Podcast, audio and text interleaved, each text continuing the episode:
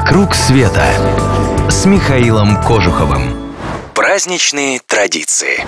Сегодня я вам расскажу о празднике Савиндан, который отмечают сербы. У сербов есть интересная традиция, которая называется «слава». Слава – это когда отмечается День Святого Покровителя, который есть у каждого города, каждой деревни и даже у каждой профессии или занятия. 27 января, например, сербы отмечают День Святого Саввы, и это праздник всех учащихся и учителей. Святой Савва происходил из сербского княжества со смешным названием Рашка. Так и называлось, можете сами проверить. Его отец был ни много ни мало князь этой самой Рашки. И он много сделал для того, чтобы его княжество из маленькой горной странишки стало уважаемым государством. Своего сына Растко, так в миру звали будущего Савву, он готовил в преемнике. Но будущий Савва выбрал другой путь. Еще в юности на него произвели огромное впечатление приехавшие ко двору отца афонские монахи.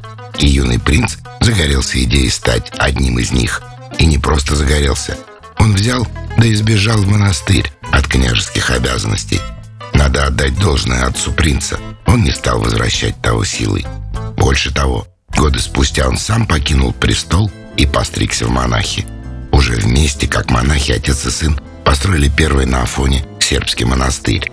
И на этом знаменитые деяния святого Савы не ограничиваются. Именно ему удалось добиться независимости сербской церкви от византийской, то есть права сербских православных самим выбирать себе своего главу.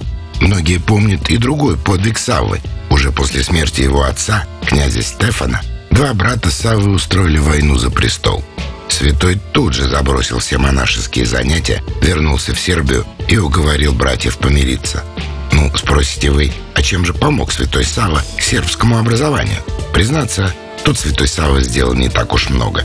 Живущему на Афоне монаху это не так уж и просто. Но когда кого останавливало то, что святой покровитель шапочно знаком с тем, чему покровительствует – в этот день все сербские школьники благодарят именно святого Савву. Некоторые за то, что он помогает в учении, большинство за то, что помогает хоть на один день от него отдохнуть. В школах-то в этот день выходной.